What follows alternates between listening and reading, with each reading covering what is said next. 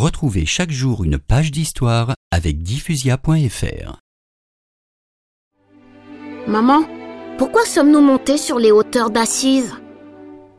Eh bien, pour nous retrouver dans la basilique Sainte-Marie-des-Anges.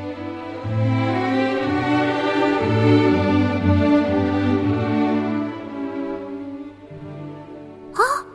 À l'intérieur de la basilique, on voit comme une infirmerie ou une chapelle.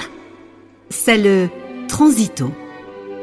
Là, exactement où François d'Assise a rendu son dernier soupir, le 3 octobre 1226. À 45 ans. La basilique a été bâtie autour et plus tard, mais le Transito est resté tel quel depuis près de 800 ans. La population d'Assise a dû être triste après le décès de François. Au-delà de tout ce que tu peux imaginer, Louis.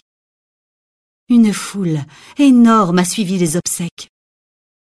Puis des édifices religieux ont été construits dans la ville et aux alentours.